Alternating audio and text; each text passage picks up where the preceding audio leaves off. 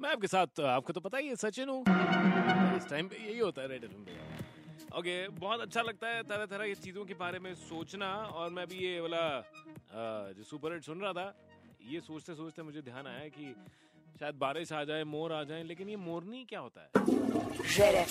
सोच सोच कभी भी आ सकती है। ओह ये सोच रहा था शौचालय में कि मोरनी दिखना बड़ा रेयर चीज़ होती है।